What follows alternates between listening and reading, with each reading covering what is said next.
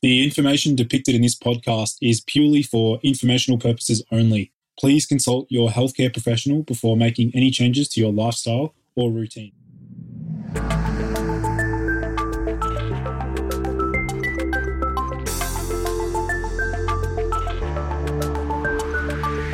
Hey everyone, and welcome to the Boost Your Biology podcast. My name is Lucas, and I'm the founder of Ergogenic Health. Together in this podcast series, we will go underground to explore cutting edge health and human performance insights that you simply cannot search on Google to help you upgrade your existence.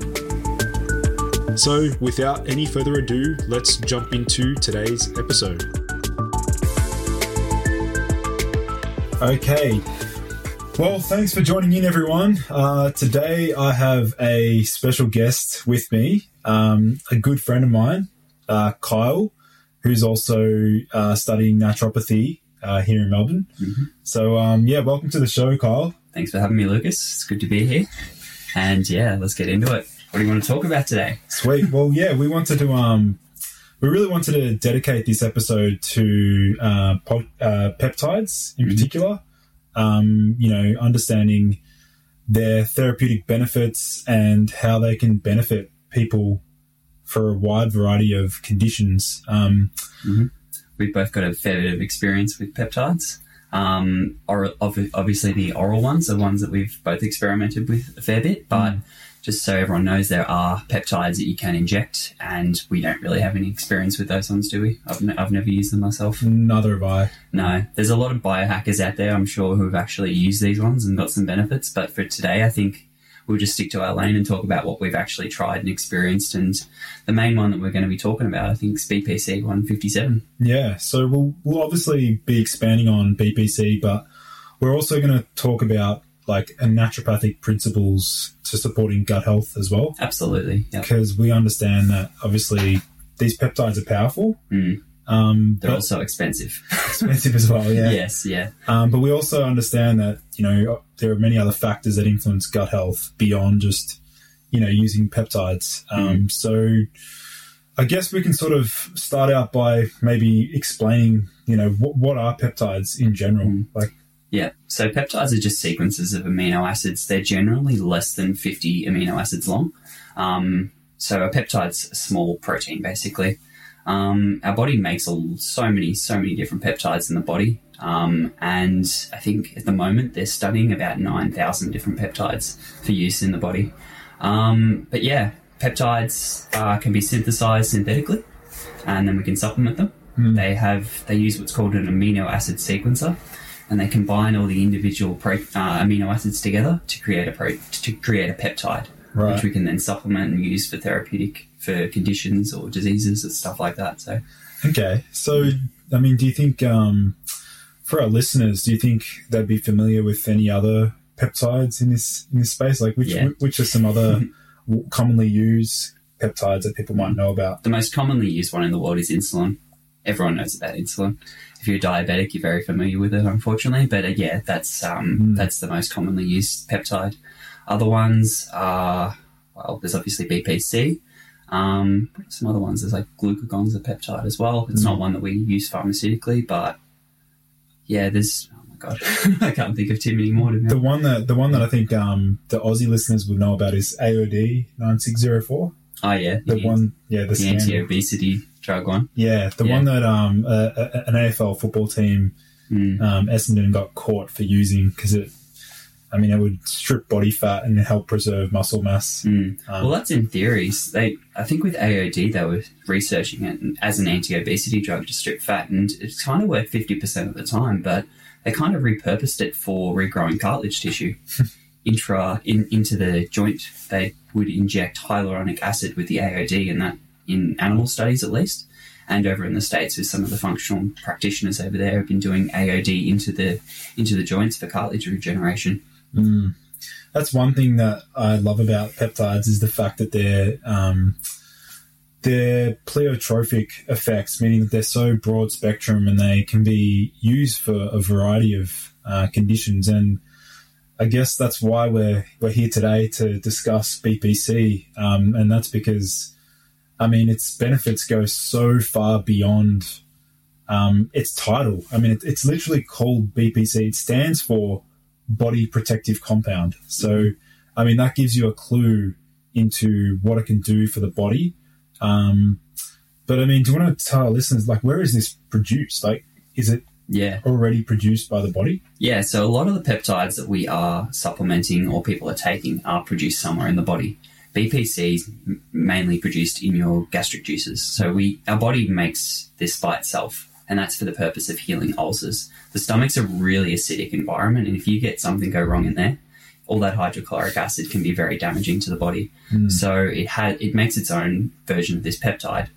Um, where we supplement it is when we sort of run out of using the BPC. If we've used it too, if we've if we're not able to mitigate the damage and repair the damage from BP, um, that's occurred to the stomach or the gastrointestinal system, then you can supplement it on top. But yeah, it's naturally found in the stomach acid, and because it's found in the stomach acid, we can take it orally. There we go. Yeah, so that's um, a big question a lot of people ask about BPC is it's just going to be broken up by the stomach acid, isn't it?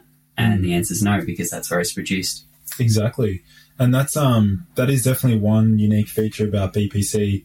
Um, and I remember actually reading a, a pretty cool study where they uh, they deliberately induced um, stomach ulcers Mm. through NSAIDs. Yep. So for our listeners, NSAIDs are just non-steroidal anti-inflammatory drugs. Mhm. So things like what ibuprofen, uh, ibuprofen, Yeah.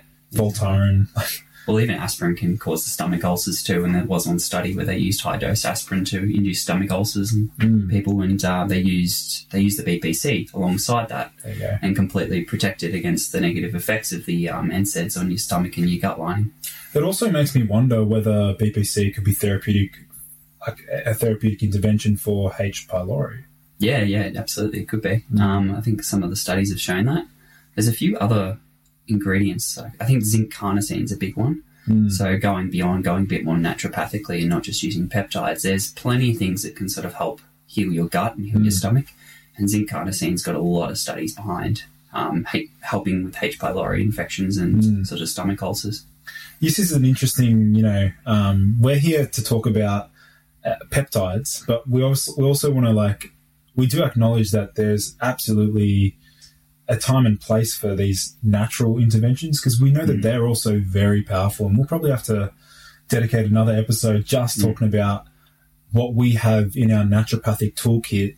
Like Kyal just mentioned, zinc carnosine's very powerful. I mean, we've got so many other compounds that we can use. the list is kind of endless for gut healing. Mm. Um, I'm sure people who've tried their own gut healing protocols know that it can get a bit excessive with the amount of things you take. I mean, you can start with glutamine, that's a very Mm. basic one. The thing with BPC, though, is it's such a powerful intervention, it sort of shortcuts the whole process. Mm. Like, if you've been having gut issues for months and you've tried all the aloe veras and the glutamines and all of these, even zinc carnosines, sort of like 50 50 whether it works for certain people if you've tried all these things, that's where you might need a heavy hitter like a peptide, for example. And that sort of fits into our model because we kind of want to go in first with the least intervention possible. Mm. Um, but when things don't work and symptoms aren't improving, that's when you kind of have to bring in something like this to help people improve their quality of life. Yeah, I agree with that. Um, and sometimes people need a rapid kickstart to, to their healing journey. I mean, they might, and some people have been, you know, the chronic disease, like for a lot of people, that can be very debilitating, gets them down. They feel like they they reach a point where they're just they're lost. They don't know what to do, and this is where I think something powerful like BPC could, you know, facilitate that healing process. Um, particularly for people who have also like exhausted everything. Mm. I, I personally have called upon it as like a last resort. I mean, it's always like in my back pocket. I'm like, oh, am I going to pull out the BPC? Pull out the big guns. yeah. Yeah.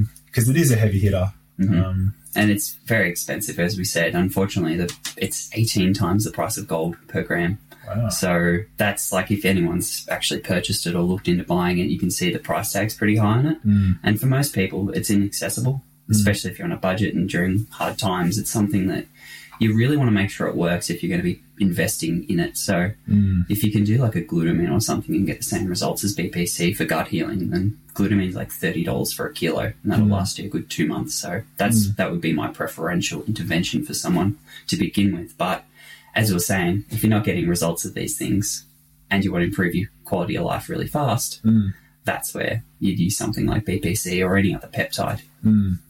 Is there a crossover in terms of um, so obviously glutamine is found in many gut healing formulas. Mhm. Um, is there a crossover in, in terms of its action with BPC? Like, do they both sort of target the same?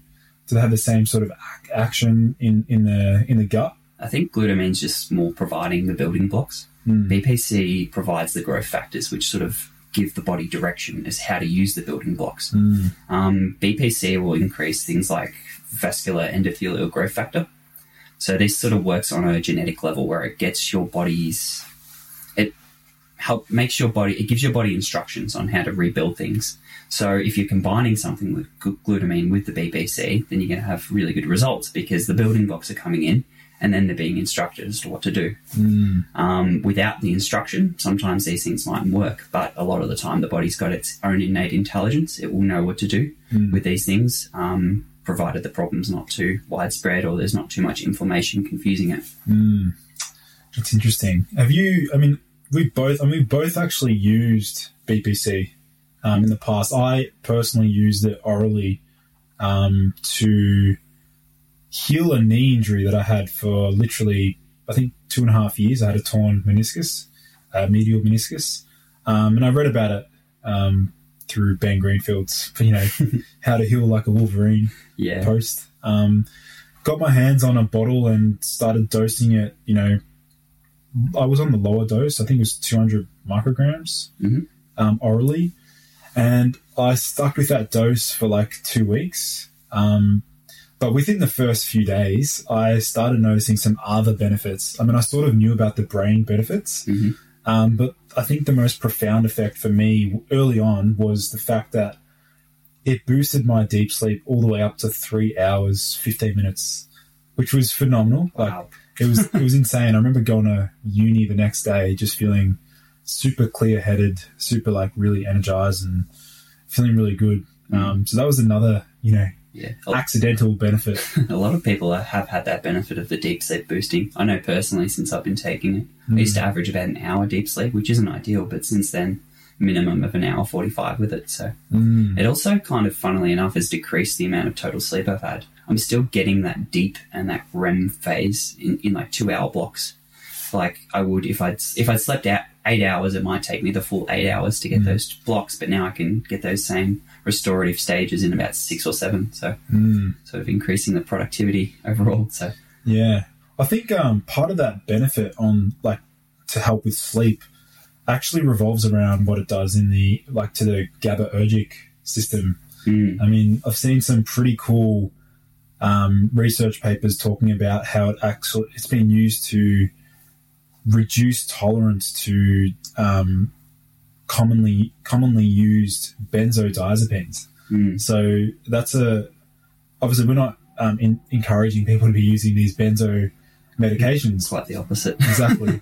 um, but having said that, there are a lot of people that are still, you know, struggling to get off them, um, and so it's pretty. I think it's quite unique that BPC can work on that GABAergic system, similar to um, Nigella sativa. Uh, that's a like that's a you know that's a botanical black seed oil, um, which has also been shown to have a similar effect on that GABAergic system as well. Um, but apart from the sleep benefits um, and obviously the physical injuries and healing, Mm. what are some other known benefits of BPC 157? Well, before we go off the um, the physical healing and uh, injury uh, recovery, I want to give like a quick anecdote of me using it for the past three months. Sure. Uh, so during lockdown, I've been fortunate enough to have access to a gym the whole time, and I've been absolutely smashing it every day for a minimum of an hour and a half, two hours, and you just don't get sore. it's crazy. Um, combine, combining that with obviously a good diet, rich in meats and rich in all these things that help sort of regenerate your muscle. Mm. Even those things have I'd done them in the past, and it was the addition of the BPC, which is just not. I've just not had soreness. It's been pretty awesome. Mm. A lot of people have reported that too, um, and that I think that works because it another mechanism is it upre- upregulates growth hormone receptors in the in the connective tissue and even into the muscle to a small extent, Mm. but mainly in the connective tissue, and that's why it's really good for healing the meniscus or healing an ACL or any sort of connective tissue injury that you've had. So that's um, one of the mechanisms. Um, some of the other mechanisms, obviously, are the gut healing. Again, the gut is a lot of connective tissue. So a lot of people with um, Crohn's disease, inflammatory bowel disease, um, even just leaky gut, hyperpermeability of the gut, will find that this thing is a real heavy hitter for sealing up those tight junctions. Which there's so many things in the diet and even in our lifestyle that open up our junctions and make us vulnerable to toxins or bacteria or pathogens that are in our lumen, in our gut, um, flowing through our gut. Um, if we have our barriers down, that's the equivalent of having an open wound. It's just inside of us. So, though that adds so much inflammation to the body, and it also kind of distracts our immune system from dealing with other stuff. Because if you're having a, a slow trickle of stuff coming in through your gut, the immune system's got to respond to that. So if you've got something else going on in your body, whether it's something in your brain or something elsewhere in an organ, your immune system's sort of prioritizing short-term survival in the gut. Um, so if you can seal up the gut, obviously it's it's the hip, Hippocratic thing, isn't it? Like Hippocrates, all health begins in the gut. If you can fix the gut first, then you're going to make tremendous inroads for every other disease condition or even um, it, just improving your health overall. So that's why I love this this peptide, and I love all the other um, gut healing ingredients. There's zinc carnosines, glutamine, quercetin, um, butyrate. All these things are fantastic for the gut, and the downstream benefits of addressing the root cause of most disease is actually it's just amazing what you can do for you. So you mentioned obviously leaky gut being a a common issue for Yeah. a lot of people. Maybe do you want to expand on some of the like the causes of leaky gut and like what are some things that can really aggravate leaky gut? Yeah, sure.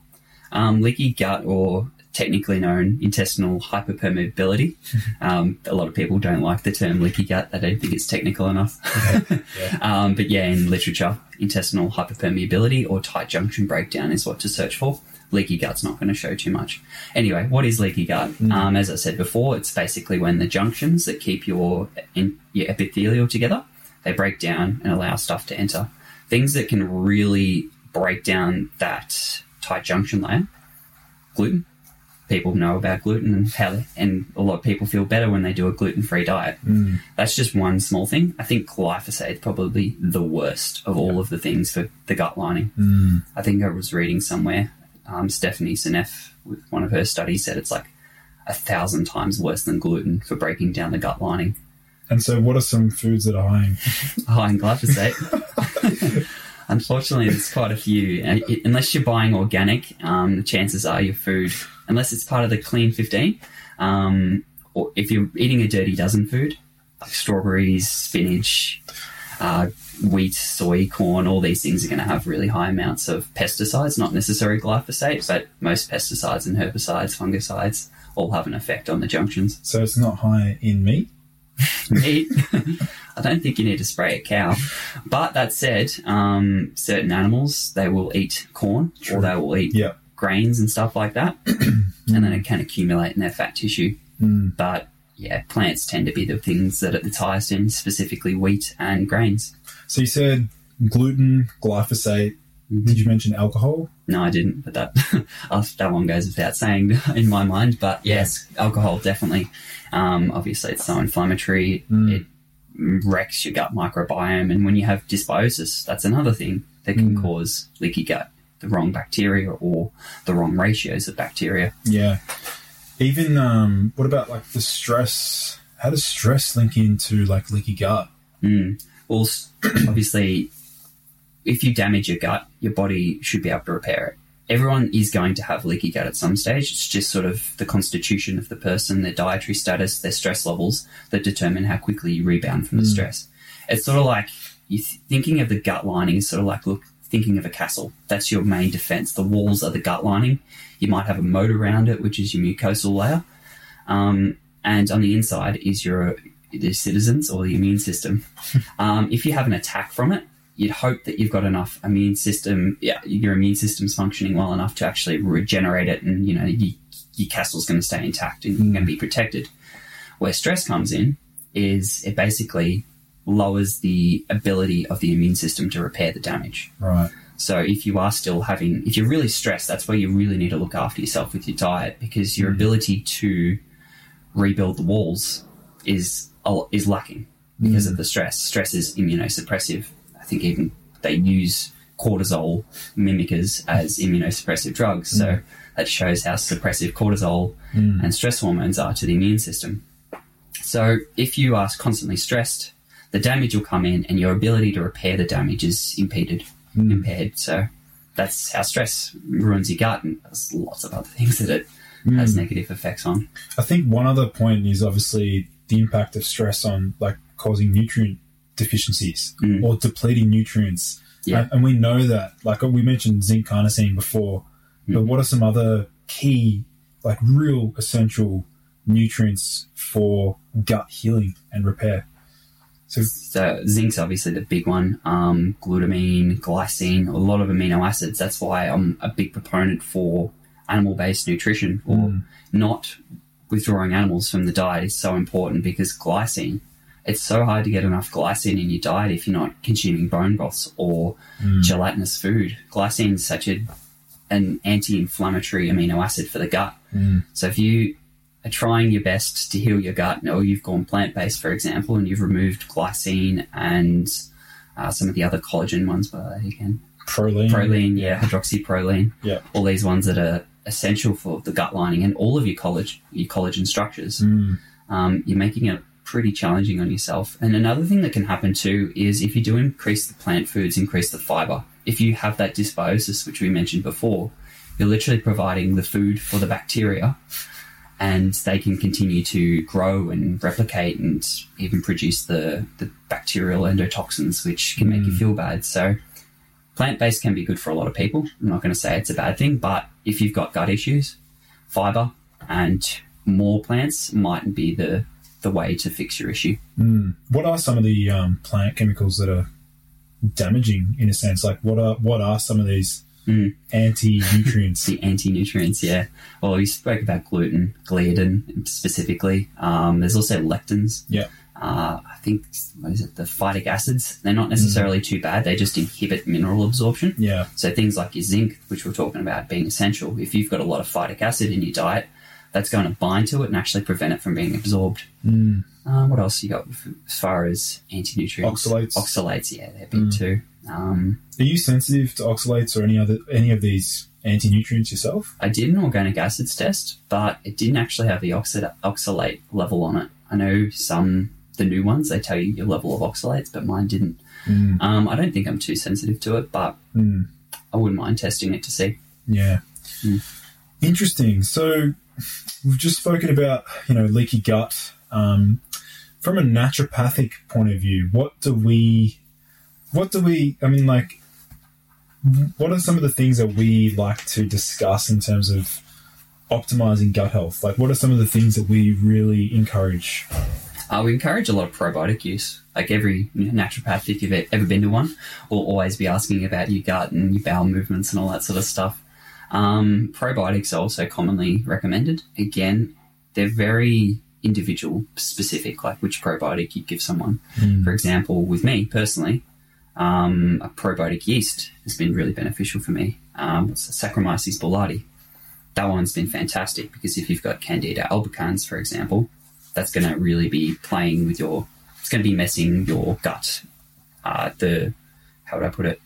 It's going to be messing up with the ratios of your good to bad bacteria, and Candida is really good at actually killing bacteria. Fungi tend to be a lot more superior than bacteria. And um, yeah, so Saccharomyces boulardii is a great one for sort of knocking Candida on the head and re-establishing the bacterial populations, sort of how you'd like them. What else do we give? We give a lot of aloe vera things and mucolytics, um, oligosaccharides, all these other things that sort of they, they sort of build up the moat of your castle more so than they build the walls. Mm. The things we give, like they are protective, and the moat is pretty beneficial if you're if you're in a castle, you want one of those too. But Yeah. sort of my focus is more on building the walls. I think they're a bit stronger. Mm. They're both important though. What else um, have we seen? Like, what other benefits have we seen for, um, you know, how does BPC affect people that have maybe used or abused their brain? Like, have we seen? Oh, the um, ability to regenerate, um, regenerate the brain. Mm. Um, it also has effects on the dopaminergic and serotonergic systems of the brain. And um, to be honest, my knowledge of the whole neurochemistry stuff is a bit lacking compared to the gut healing and the muscul musculoskeletal and connective tissue healing. Mm. But yeah, there's definitely a lot of studies looking into its effects for like helping people after a stroke, for example, Mm. Or you know helping people with seizures. Again, you said it's GABA, GABAergic. It helps with GABA. So seizures are like a glutamate imbalance. Yeah. So yeah, if you can increase the GABA, there's lots of things that can increase GABA. Obviously, GABA itself could probably do that, Yeah. but um, yeah, as BPC is a GABAergic, it has a potential to help with that. Mm. Um, traumatic brain injury, any because it, it increases that VEGF, the vascular endothelial growth factor, which increases blood vessel formation. So if you've had any sort of damage to your brain, for example, potentially that growth factor being increased could help with blood vessels um, regrowing in the brain, delivering more nutrients, delivering more oxygen, and removing all the metabolic waste. So it can really help with brain injury recovery that way. I think this. I think it's a pretty similar mechanism for how it works on muscles and connective tissue. Again, the more oxygen delivery and nutrient removal, the better. Mm. Yeah, I've seen um, I've seen some pretty glowing reports um, online, and, and a few of my buddies from the states who um, you know they've had experience using some of the potent stimulants like um, Ritalin, Adderall. Mhm. Um, you know they've they've actually had some success using BPC as like a a way to reduce tolerance or to smoothen out the negative effects of these hardcore stims, um, which is pretty interesting um, in terms of uh, its like ability to regenerate or repair the dopaminergic system. We don't really have a lot of research in that sort of space, um, but from my experience, I what I did notice after the first week that I ran BPC was how caffeine then influenced me. Usually, caffeine would make me feel pretty jittery or like anxious. Mhm. Um, but I noticed that with BPC, my response to caffeine was a little bit different. I actually felt like it smoothed out the anxiety response. Okay. And then I also, you know, combined with other experiments and I just deployed other powerful dopaminergic Mhm. stimulants and things like that. And I noticed that um, they were also smoothened out. Like the um, negative effects were sort of blunted. Do you think that could be the GABAergic system working? Because L-theanine, a lot of people combine the caffeine with the Yeah. So the BPC could be acting similar to the theanine potentially. Potentially, I think um, another mechanism could be that it's protecting against the neurotoxicity as well. Oh, that's true. Yeah. Um, so that's one, I guess, unique feature of, uh, of BPC. It's so pleiotropic. It's got so many benefits. I love the stuff. Mm. Um, what else do we want to talk about with it? Um, you, you were saying that obviously there's not too many studies with it. Mm. Um, a big disclaimer for BPC, anyone looking to try it, it is mainly animal studies. Yeah. Um, at the moment, it's in a very grey area in the fact that pharmaceutical companies aren't going to necessarily invest in it because it's non patentable. The body makes it itself.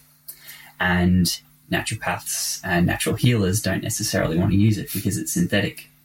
So it's some of the, one of these grey areas where us Yeah. biohackers sort of are the ones who are really keen on it, but not too many others are. Mm. Um, there have been there is a clinical trial underway at the moment for its use in ulcerative colitis, but everything else we're talking about, we pretty much need to tell people that this is based on animal studies. Yeah. Really important to know that. Um, but the human studies, it's interesting. Um, the pep- a lot of the peptide research comes from Croatia or Russia.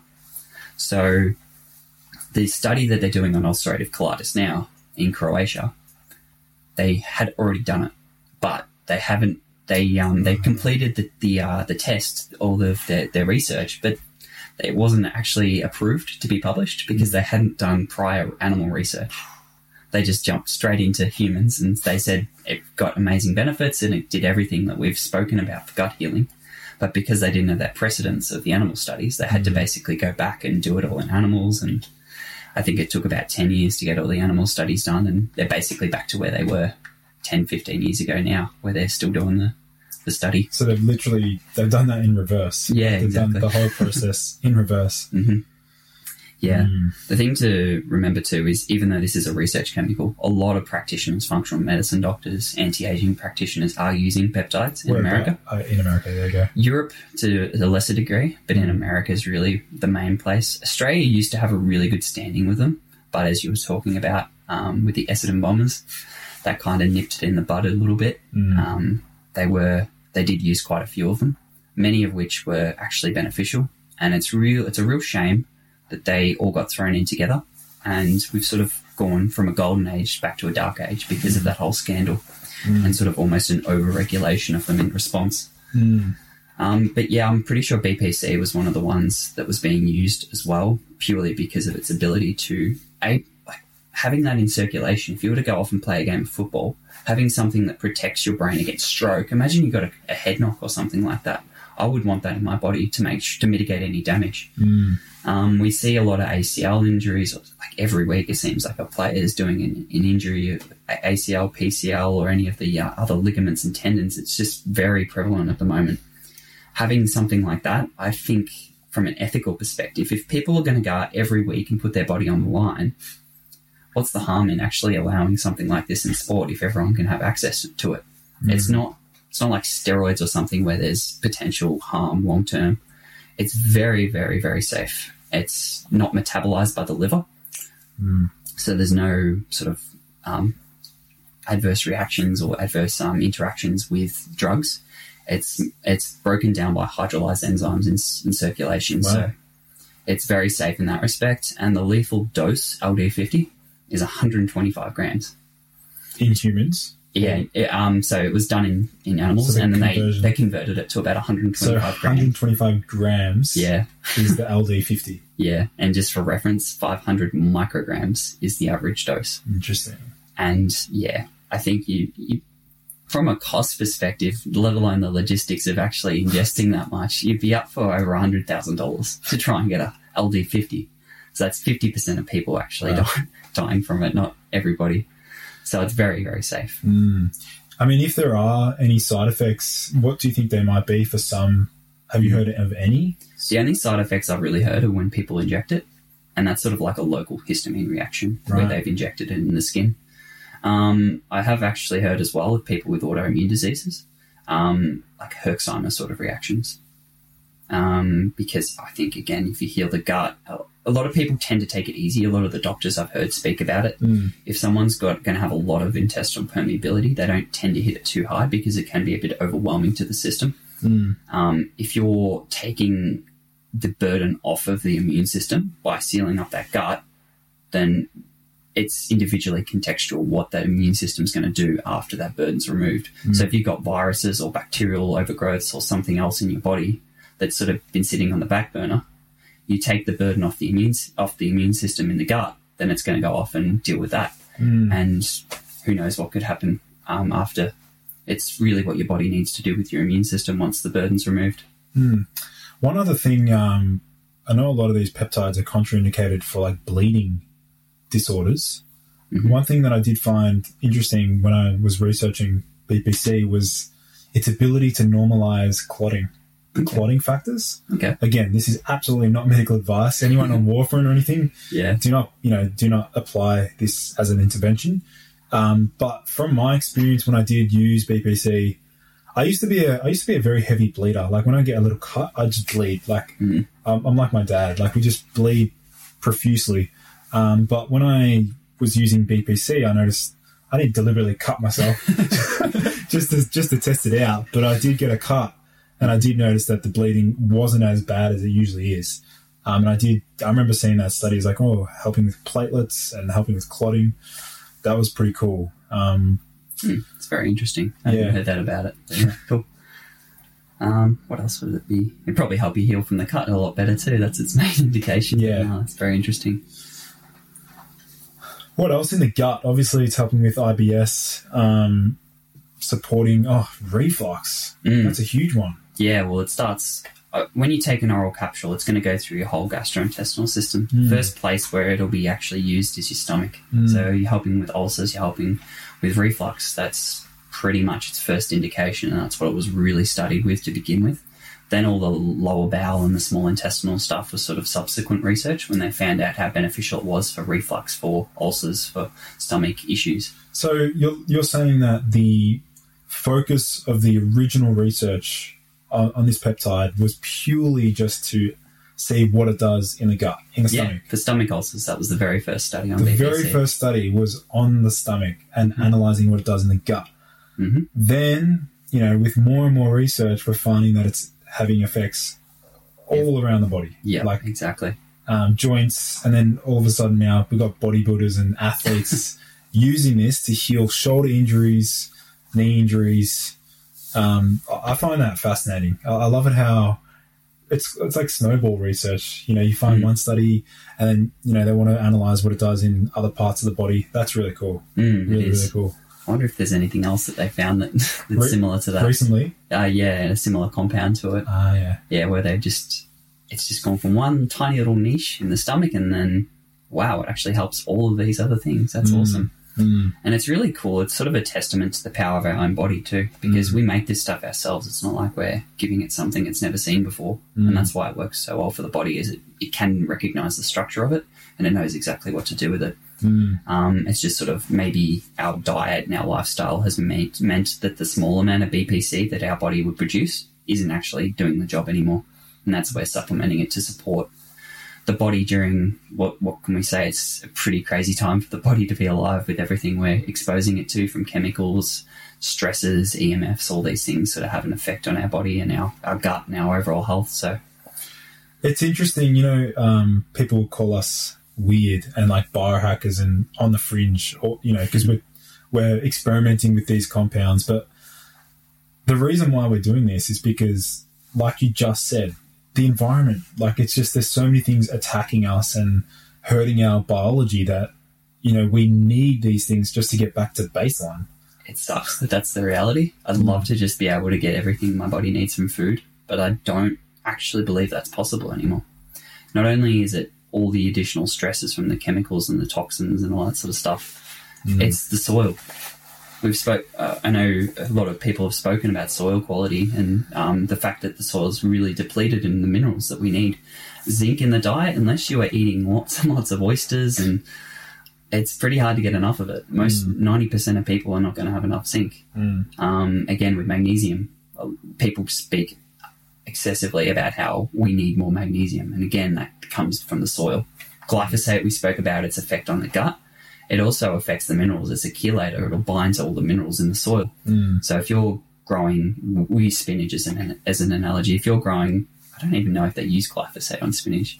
We'll, we'll use wheat as an example then. Yeah. If you're growing wheat and there would be amount amount of magnesium in the soil, if you start spraying glyphosate on it, it's going to bind up to all the magnesium in it, meaning you're not actually going to get any magnesium into the plant. Mm. Then you're going to eat the eat the grains or eat whatever it is. You're not going to be absorbing the magnesium. The same applies to most minerals, um, and that's even in your gut. Like if you were to eat zinc from oysters and then you were to have spinach or wheat or something like that, with the glyphosate in there as a chelator, once your stomach acid's broken it up and freed it, there's a chance that the glyphosate that you've consumed will just bind to it, making it not available to you. Mm. I wish that wasn't the case. I really, really wish. And if you eat organic foods, you are obviously doing a lot right for yourself. You're allowing these minerals to really re. You're allowing your body to um, get back up to levels of these minerals that you Mm. need for health. Um, and you're not consuming glyphosate, which actually ruins the gut in another way because it, it, it looks like um, glycine, the amino acid Oh, we spoke yeah, about before Yeah, yeah. a lot of research again from Stephanie Seneff says that it, yeah, your body if it's deficient in glycine looks at glyphosate and they're very molecularly similar, Crazy. so it can actually incorporate glyphosate into structures that would use glycine, Mm, and that's just not going to work. So bad. Mm, I think that's a lot of its carcin- carcinogenicity Yeah. comes from that mechanism. Mm, that makes sense. That's why um, Ray Peat's so so big on the um, the glycine. Yeah, yeah, he is bone broth. so, yeah, Mm. Oh, I love I love Ray Peat stuff. it's very challenging, and that's something I challenge a lot of people to do. Is if you've got a belief about diet or lifestyle or even like BPC, like I'm wholeheartedly sold on it, but I always challenge that Good. belief. Good. You need to. I agree, one hundred percent. Always like my brother actually, he he, he catches me out because he's like, "Oh man, you've done a complete one eighty, you know, like on one topic. You said it was good, now it's bad. Good. Like that's good, right? yeah, it's growth. yeah, yeah. It is. It is. It is absolutely. Mm. Um, like I was a real big advocate for ketogenic diet. yeah, a lot of people have done it, and it's a great short-term strategy for weight loss. And I think contextually dependent. It could be something that we do maybe two to four months of the year during winter, just to, for metabolic flexibility. There you go. Yeah. Um, and also contextually during the winter, carbohydrate availability, historically speaking, is pretty pretty poor. Mm. All the fruit and all the vegetables, they have a real tough time growing in winter. So what do we turn to? Animals. Mm. We have our porks, we have our all the animal foods, and even the even the carbohydrates available is very limited in their carbohydrate content. Mm. So I think in those times, that's maybe when we'd go ketogenic. But people who've done it for five, six years, I don't think that's contextually um, coherent with our evolution. Yeah, it makes me wonder if people have actually structured a diet, literally a 365, like a, a diet for the year, Mm. and see if they do, you know, chop and change. They might go carnivore Mm. during the winter. Like, doesn't one of our one of our mates, Stefan? Uh, I'm pretty sure he he does like to you know cycle and rotate between different diets, different Mhm. time of the year, and that's a really smart strategy. Yeah, and just play around with it. Everyone's different. So, like plant based, I was saying how it, it mightn't work for some people, yet we hear time and time again how it helps a lot of people as well. Mm. I think it's because it helps your liver and it provides all these um, constituents which we study in our degree. You get a small amount of those all the time, but everyone's different. Mm. And I really encourage everyone to play around with their own biology and figure out which diet works for you, Mm. which supplement might work for you, if any at all. Like, you theoretically you shouldn't need a supplement, but as we were saying, the, the, the diet and um, lifestyle factors and the environment has changed a lot. Where I think it's pretty important to have something, the right thing for you, Yeah. because you can get carried away. Like Oh between the two of us, I think we've got a, a um, health food store worth of supplements. Yeah. But definitely. this is all part of our experimentation. We're trying to figure out stuff for ourselves Mm. and for our future like, our future clients and people that we interact with Mm. because we are going to be naturopaths one day. But I think it's important for us to practice what we preach Mm. and figure it out on ourselves first so we don't harm other people Mm. because you, we do some pretty interesting stuff with what we experiment with. Like BPC, if we hadn't tried this ourselves, there's no way I'd be suggesting it to anyone. Mm. A, because of the price point, and B, because of the lack of human research. Mm. If I hadn't tried it out and got all the benefits, and my family as well hadn't tried it out and got the benefits, then I probably would be very hesitant to suggest it, or at Mm. least I would have. Yeah, I would have done it first on myself. Mm. Just a sort of ethical thing, really. Yeah, I agree fully. Um, one thing you spoke about was, you know, you're a believer in experimentation hmm and like, um, you know, testing out what works for you. Like one thing I want to like really challenge our listeners to, you know, think about is, let's say, I want you to think about like a supplement that you've either been on for a long time. For example, fish oils or you know um, krill or fish oil. I want you to like really pay attention and think about whether or not you're benefiting from that or whether you can actually you know feel good and, and still get the benefits just through diet you know through seafood. Um, i'm just a, i just want people to be more aware on like the things that they take and whether or not they're actually having a positive or negative effect um, and if it's not helping you then you don't need to keep taking it. Exactly. I even encourage people to take a, t- a period of time off something. If you've been taking it, see how you feel without it. Mm. Maybe you don't need it anymore. Maybe it wasn't actually doing anything in the first place. Mm. Or maybe it was even harming you. For example, multivitamin. I was taking a liposomal, so highly bioavailable um, form of a B complex that had Oh, really? synthetic B6 in it, Oh. pyridoxine hydrochloride. I thought this is exactly what my body needed because I was quite stressed at the time, and you meant to support the stress response with B vitamins. Mm. And I was so B6 deficient, I just kept driving it even further with this supplement that gave me this synthetic form of B6, which drives the deficiency even further. It wasn't until I changed, swapped it over. I'd been through three bottles of this stuff and just pushed it worse and worse and worse until I tried a different one or I actually tr- removed it. I just stopped taking it and started to feel a little bit better. And it wasn't until I listened to a podcast from ATP Science where hmm. they spoke about all the synthetic vitamins that I actually understood what was happening. Hmm. So I could have kept pushing it and probably getting worse with this fake B6 and even B9. It was a folic acid one as well. So I could have kept trying that, but I stopped. And then I noticed and listened to my body. And that's when I felt that, oh crap, maybe I was doing the wrong thing. Mm. And especially in a liposomal form, that sort of bypasses the natural absorptions of stuff as well. So Three bottles. yeah, three bottles. Smash three bottles.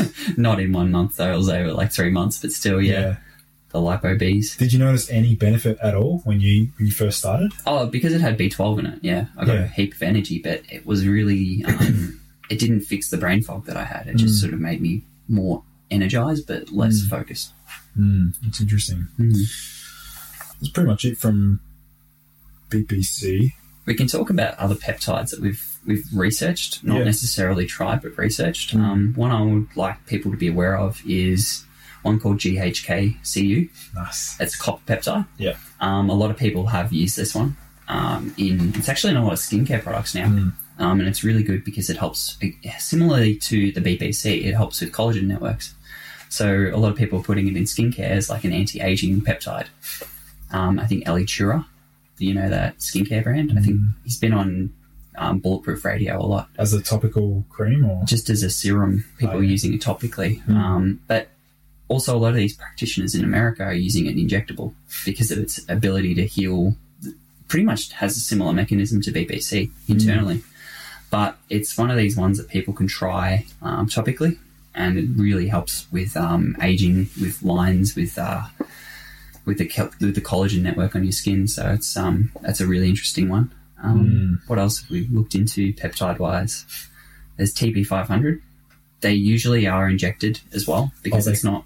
combine that with the BPC, right? Yeah, the TB500 has more of an affinity for muscle, Right. whereas the BPC is more the connective tissues. Mm. So the combination of those is used in America again, um, but TB500 does get broken down by stomach acid, so that one's non-negotiable. Has to be either a troche, so you just pop it in your mouth and it dissolves. Um, you don't swallow it, but it just dissolves, similar to liposomals, I believe, Mm. or you inject it. Mm. What about some other synergistic uh, compounds with BPC? Yeah, so um, a lot of people have taken a. It's not a SARM, but it's another peptide. It gets it gets um clumped in with the SARMs because it's very very similar to them, but it's not actually a SARM. It's a small picture, and that's called MK677. Right. I think it's ibutamoren. Mhm. Um, that one works and synergizes with BPC because it's a growth hormone secretagogue. So it Mm. increase your rele- your endogenous, so your body's own release of growth hormone Right. it's not giving you extra growth hormone like something like injectable growth hormone would, but it's just tricky. It's not tricking, but it's working on the hypothalamus to uh, release more growth hormone. Right. So BPC upregulates growth hormone receptors, Mm. and then MK releases more growth hormone. So those two have been really, really good synergy for people in the gym or people with injuries, Interesting. or even those with lower growth hormone levels. Which I believe once you pass thirty or thirty-five as a male, your growth hormone just plummets. Mm. So a lot of anti-aging docs are using it to sort of optimize people's levels. Mm. What about some other compounds alongside BPC to support gut health? Are there any other? You mentioned Mm. zinc carnosine. Yeah, um, so there's another peptide that we've been looking into a lot lately. Um, this one is orally bioavailable, and there are a lot of human studies on it. Um, it's called larazotide acetate. Okay. Yeah, the code to that one, people wanting to search it's AT1001. That's its, yeah, BPC's got a, a letter number code, Where can they search that? Um, PubMed. Yeah, there we go. Okay. Yeah, I always encourage people to look at PubMed. We'll put that in the show notes for our listeners. Yep, yep. So larazotide acetate is a celiac um, disease Mm. peptide. There's so many um, clinical trials being done in that at the moment. I think they're up to stage four, stage three, and stage four trials for it. But this peptide's really good. It's a zonulin antagonist. Wow. So zonulin, as I may have mentioned before, um, that increases the hyperpermeability, the leakiness of the gut. if you can inhibit zonulin, it's actually something they test for as well in a lot of um, gut tests. They look at zonulin, they look at lipopolysaccharide, um, histamine, and DAO. It's all part of this combination test. But zonulin's r- a real strong marker that you can find in the blood, and if you inhibit that, that prevents the junctions from opening and breaking down. So I think even Dr. Zach Bush, he has a product that was called Restore. It's now called Ion or something that. like that. Yeah. Yeah, yeah. His his whole thing is that's a zonulin antagonist. Right. Um, I What's like in there though? it's humic and fulvic minerals, Ah. and it's just like ancient soil or something like Is there that. research that it, he's he's claiming it, in, it um, decreases zonulin? Mm, he's he's done a lot of research on it, um, looking at um, like a gluten insult or a glyphosate insult to it, and then you provide the. You, you take it before, actually, I believe is how he did the study. I, I, can't remember it too well, but he's he has done it. I watched a presentation where he presented slides of his own research on it. But Mm. again, we take everything with a grain of salt. Mm. I love Zach, but it is his product. So again, like too, I talk a lot about BPC because I my company sells it. So take everything I say with a grain of salt. Don't believe me. Look into it yourself. Um, and if you want to look into it, I think you'll find what we're saying is quite true. Mm. Um, we've been very open and honest in saying that it is animal research Yeah. for the most part. So we m- might be stretching it a little bit, but a lot of I've heard so many reports of it having benefit. Mm.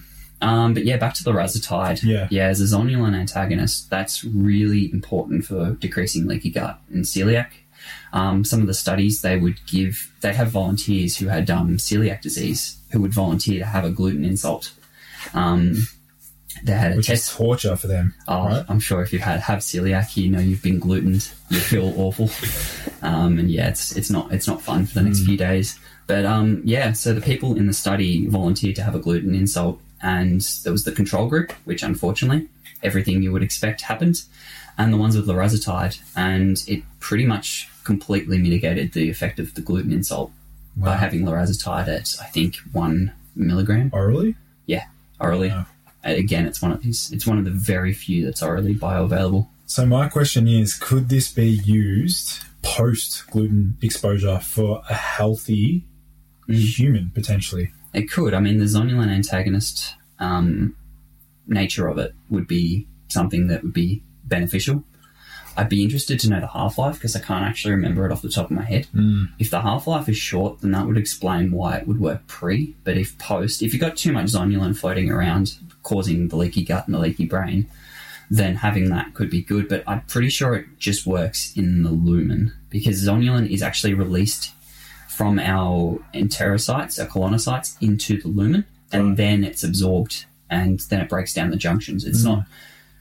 It's difficult to explain, but it's released and then reabsorbed. So I think it kind of needs to work in the in the gut. Mm.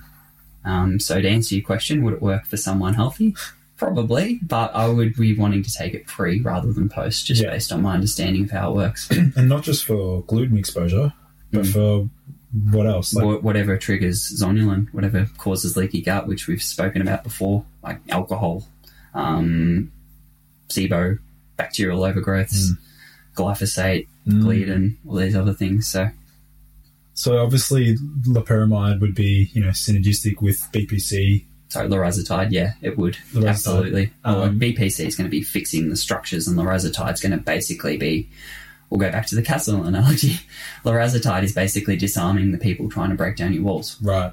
We look at their the swords and the spears and the catapults as zonulin. They have a Mm. really strong effect at breaking down the walls. Mm. BPC is your bricks and mortar. It's building up the wall. Um, all of our um, mucolytics and oligosaccharides are building the moat, Mm. and larazotide is basically just disarming the attackers. So you can you can see how the combination of a lot of these things can Yeah. really keep you protected from gastrointestinal insults. Gastrointestinal insults, but but then also boosting the immune system. Yeah, absolutely. I mean, we're all paranoid about the immune system right now Mm. due to a particular virus that's, you know, Never heard of it, mate. what are you talking about? um, and so that that there could be, you know, pretty beneficial, right? Yeah, yeah. Well, we just have to look at the people who are suffering from this. It's the ones who are metabolically unhealthy. It's the comorbidities, and pretty much I'm, I'm going to go out on a limb here and say that if you've got a comorbidity, there's a high likelihood you've got a, a gut issue. Mm. Like pretty much every autoimmune disease has leaky gut to some extent. Um, obesity, if you're obese, you are eating the foods that have lots of glyphosate. I hate to say it. And you are getting a lot of toxins because there's a whole theory about obesity is the reason you're obese is to dilute the toxins. We, I think we saw that at the bioceuticals event we went to. It's purely if you've got something toxic, you dilute it. So how do we dilute it in our body? Fat. That's where we store it. We don't store it in organs. We don't. We shouldn't store it in organs. If you're really too lean and you don't have any fat, then maybe that'll happen. but um, we tend to just store our toxins, the heavy metals, um, pesticides in fat tissue. So if you're not absorbing them in the first place, then you're not actually needing to create fat tissue Mm. for the purpose of diluting. It doesn't mean you can eat whatever you want if you've got a healthy, um, non-leaky gut. It just means that your body's not going to try and protect you by diluting the toxins. So, how that's going to protect you? I mean, uh, what are they called? Adipocyte, um, adipokines. Mm. So if you're not obese, you're not. You've got a lot less inflammation. Your immune system's a lot better. Um, if you don't have leaky gut, as we said, um, your, your your immune system isn't overly preoccupied trying to clear up the bacteria and the toxins and the um, pathogens and God knows what else is in your gut that's trying to come in. And then yeah, you're a lot you're a lot you're in a lot better position to protect yourself from anything internal. Mm. Let's touch on um, what are some commonly. We spoke about probiotics. Mhm. What else is being used right now to support gut health? Yeah, so a lot of people take fiber, like psyllium husk and stuff like that. And I call that roughage. Thinking of leaky gut is like Is that going to just fill in the, the little leaks in the gut? it's going to be like putting sandpaper on an open wound, in my opinion. It's going to be too abrasive. So psyllium husk, not not a fan. Um, a lot of plant fibers too can be a bit rough on the gut. Having having said that, with psyllium, there is a time and place. Yeah. There's still a time and place. yeah, if you don't ha- have overly leaky gut, and I don't know, if you're having issues with constipation, it could help. Oh, knock on wood, I probably wouldn't. Yeah, yeah. yeah.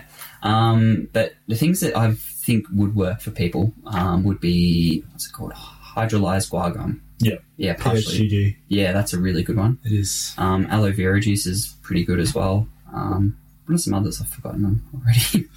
Yeah. I literally learned about them five weeks ago in uh, in pharmacology. I've forgotten the names. of. Therapeutic nutrients. Mm, like licorice is another one. oh, yeah. yeah. D- DGL. Mm, Mm. just sort of thinking of the non-nutrient ones than more the naturopathic things. Um, anyway, Mm. can't really remember what else could help. I hope they cut this. Uh, um, one of the things, obviously, like vitamin A. Uh, like vitamin A is obviously for our for our listeners. So like vegetarians and vegans. So like the ability to convert the pro vitamin A found in like carrots um, and some other vegetables is actually very much limited in the body. So it's very difficult for the human body to then convert those plant based vitamin vitamin A, the retinoids, um, into the active form. Mm. And we know that vitamin A is crucial for actually reducing that leaky gut um, and, and strengthening the overall intestinal health in general. Very true. Mm. Forgot to mention that one. um, another thing too, when we're talking about plant-based, is zinc carnosine. Mm. Zinc, as we said before, mainly animal foods. Carnosine is 100% animal foods. There's no plant form of carnosine. And carnosine is actually so beneficial, they're studying it for colon cancer because it's so anti inflammatory to colonocytes. Really? Yeah.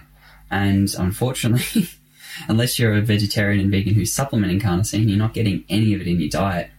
And anyone who says meat's not healthy, I'd challenge them because you're getting plenty of B vitamins, you're getting plenty of zinc, you're getting plenty of carnosine, you're getting creatine, you're getting fucking Taurine. conjugated linoleic acid, taurine, and saturated fats, which they are very good for you.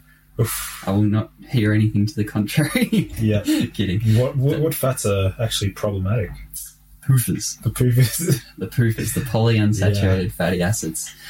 They're probably another thing that's contributing to leaky gut too, because if you're consuming too many PUFAs, um, they make up your membranes. For our listeners, um, polyunsaturated fatty acids, PUFAs, they're things like canola oil, sunflower oil, vegetable oils. All of these are very unstable. Yeah. So when they enter the body, um, they then are very reactive and they cause things like lipofuscin and what else do they damage? are just local because they're oxidized. They can um, make up your membranes, and then you've got a really fragile membrane being made in a cell anywhere in your body. And what's the um the browns? Have you heard about the brown spots? The lipofuscin. Yeah, the lipofuscin. The only time I've heard about it is because Jack Kruse has a heap of it on his body Oh, because okay. he's a big DHA and EPA Yeah. advocate. Um, to be honest, my perspective on polyunsaturates is we need to look at them from an evolutionary p- perspective. Mm. Everything dietary, we need to look at evolutionary. I think they make up 2% of our total fat intake. So that's the level 2%. 2 to 3%. Right.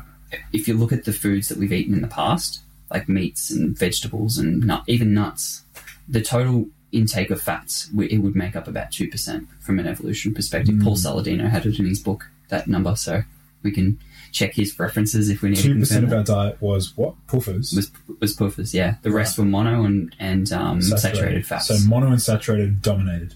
Absolutely, they did.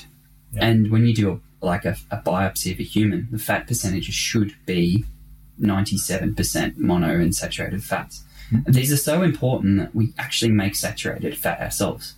We have a, a mechanism in our body to create more of it. We don't have that for polyunsaturates. I think there So might be a good reason essential essential fatty acids? Yes, well, that's a good question. That's one that I want other people to answer for me. So we're saying essential fatty acids because you know they're marketed DHA and EPA. They're marketed as EFAs. Yeah, because we can't make them ourselves. We need to consume them, is the narrative. So where do they become essential? It's a good question. Right. Are they essential?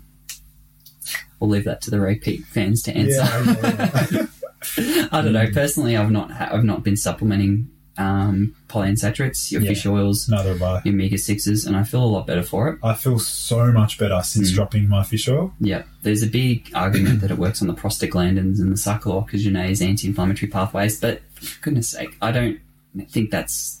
I think there's a lot better ways you can get anti-inflammatory benefits than using something Exactly. that has the potential to oxidize in your body and make up your membranes. and um, yeah, I'm not a big fan of them. I'm yet to see good quality evidence that they're actually beneficial for your health. You just said um, it- um, you'd use other things for anti-inflammatory. Yeah. Uh, carnosine, Exactly. potent anti-inflammatory. Palmitoylethanolamide, PEA, PEA as well. CBD, all these things. Can- cannabis, cannabis for CBD, for those who don't know what it is. Mm. Um, all these things are fantastic. They work on the similar systems. Um, PEA is such a strong one. Um, Yeah. I've used that a fair bit myself, and it does work on the same cyclooxygenase, uh, prostaglandin pathways as um, fish oils. Right. Um, turmeric. You talk about it uh, all the time about how good it is, Yeah. and yeah, it is good. It works on the co- on those same pathways. Mm. Fish oil, not not still not convinced. So what's your stance then on seafood? Um, so, like, if you're eating, it depends on what where you are in the equator too. Actually, what percentage of the PUFAs make up the fish? Mm. Ones further from the equator tend to be higher in polyunsaturates because when it gets, um, I think even something to do with temperature. Ones that are close to the equator, sorry, are high in fats, um, saturated fats, and ones that are further closer to the poles tend to have a lot more polyunsaturated fats. Right. I think that's something to do with their. Um, it's an actual protective mechanism for them because of the freezing point of the fats. So the fish in the really cold um, climates will have more PUFAs to protect them from freezing, Mm. whereas the ones in the tropical have more saturated. So when we look at tribes or cultures that are on the equator, they are eating a lot of saturated fat from the fish. Even if they are eating fish, it's super high in saturated fat and quite low in PUFAs. Whereas the ones that are like your salmons and your tunas and all your deep sea fish, the reason they have that is to protect themselves. Mm. And how easy would it have been for us to catch these fish in the past before boats? Pretty damn hard. Salmon may be kind of easy, but Yeah. um, I think you're in the, uh, an area in the world where you, PUFAs might be of somewhat benefit. Um, but still, like the the, the, um, fat content of fish is really high in saturated fat. Still, Really? yeah, Fish. I think Fish. Salmon. maybe not salmon. I think yeah, actually, salmon has more saturated sa- fat in it than, yeah. than steak. It- hang on. Yeah, I'm pretty damn sure. Salmon has saturated fat. Yeah, I thought majority of uh, A lot of it is the um, omega threes, but Really? there are saturated fats in a lot is of there fish. cholesterol? Probably. Yeah, interesting. I'll have to look that one up. But I'm Yeah, Yeah, I remember hearing um, Oh. someone was trying to debunk the whole red meat myth, and they said, well, a lot of people who are proponents for the pescatarian. pescatarian or even the um, Mediterranean diet Mm. will come after red meat. But then you look at the fish and you see that the fish has more saturated fat, the thing they're actually targeting of the red meat, than the red meat does. Mm. So it just sort of because fi- fish is a lot fattier than red meat. Like if you have a, a lean steak, it might only be five percent, ten percent fat Mm. just by looking at it. But fish has got fat everywhere in it, so it's Wow. mm, there's a lot of um these little challenging things in, in nutrition, and that's a real big thing in nutrition too. Is um how reliable is our evidence? What are we basing our our um recommendations on? Mm. And that's why we've got to question everything. Question everything. Mhm. So, if somebody has exposure to these PUFAs, or they want to, you know, reduce the damage that they've done through years of canola oil, or, or let's just say they've had a they've had a meal that's high in PUFAs, Mhm. is there something that you would call upon to help protect and mitigate some of that damage? Yeah, I'd call upon the exact things that nature uses to protect you, protect the um the, the seed or whatever has the PUFAs in. That's selenium, vitamin E. Boom. If you look at a nut, if you're going to eat a nut, yes, it might have PUFAs in it, but it is balanced out with those nutrients. They are what protect it from getting oxidized in itself. It's when we extract these oils independent of the vitamin A, vitamin E, um, seleniums that they become problematic because we don't have the antioxidants to quench the oxidative stress from consuming it. Well said, man. well said. Um, yeah, completely resonate with that, Mm. and that just one hundred percent makes sense from a um, biochemistry point of view. Cool. Um, anything else you wanted to chat about? Man, we could chat about anything, but Uh, I think just for the fact that we've been going for quite a long time, Yeah. we'll uh, we'll wrap it up in a minute. But yeah, Sweet. just um, letting everybody know that yes, everything I've said is animal based study. About this is about BPC. Yeah. Um, I do have a conflict of interest. I'm 100% transparent with that. Mm. It's animal studies. I own Level Up Health, which sells it in Australia. Um, buying BPC, you could buy it from me, but you know, you do your own research. If you trust my brand and the fact that we use HPLC tested, we get our all of our products HPLC tested to verify that the ingredient is actually in it. Mm. Uh, we get sourced in Australia, not from China, which is questionable with the efficacy of it. And getting it into Australia is actually quite difficult. Um, a lot of people get their C's. There's a lot of really good labs and really good companies overseas that I recommend. So if any listeners are from America, Tailor Made Compounding, Canada, I've got Can CanLab. Yep. These companies are fantastic and their quality is perfect. Mm. But in Australia, I can't really vouch for any. I don't know too many people actually selling apart from myself and the, my manufacturers. So Mm. um, I'd just say if you buy from China, buy you're doing it at your own risk because customs will likely seize it because they actually don't understand what it is. Mm. They see it in a vial and they get scared. I think it's something naughty. I remember one of our mutual friends, um, Coach Jake, um, he bought it in and it got seized and they said it was testosterone or something like that. I'm like, seriously? So um, yeah, it's pretty hard to get in, but luckily we've got a really good team, a really good manufacturer who Mm. doesn't cut corners with it and provides exactly what you're after. Mm. Um, it's not for human consumption though. Wink, wink. Yeah, I mean that's um, obviously that's the reason why we're here today, um, and also, I mean you guys know that I stock products on my site. Um, if you didn't know that, definitely check out my website ergogenichealth.com.au. I'll be linking to um, Kyal's BPC um, in the in the show notes, um, and any anything else that we mentioned throughout this podcast. I'll also link in the show notes. Maybe some studies we can link to. oh man, my website's got a um, a write up BPC one five seven the Wolverine peptide. When I'm reading people's blogs, the thing that annoys me is when they make a statement and don't have a reference. So at the end, I've got every single study available for PDF download for anyone who's really interested and wants to go in the weeds with this stuff. I make it as transparent as possible. So I've got a really good study on there. I'd be happy to share it with you and um, anyone who's interested. leveluphealth.com.au. I've got all of the um, information on BPC, and I'll be putting more information up soon about the larazotide acetate, the anti-celiac peptide, and a few of the other ingredients we've been speaking about today. Mm. Awesome. Well, um, thanks for joining in, everyone, and um, thanks for coming in today, Kyal. And um, we will be in touch shortly. Thanks for having me, Lucas. Thanks, man. All right. Sweet. Thanks, guys.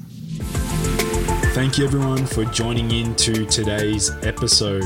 For in depth show notes and lessons learned, visit nofilter.media forward slash boost your biology.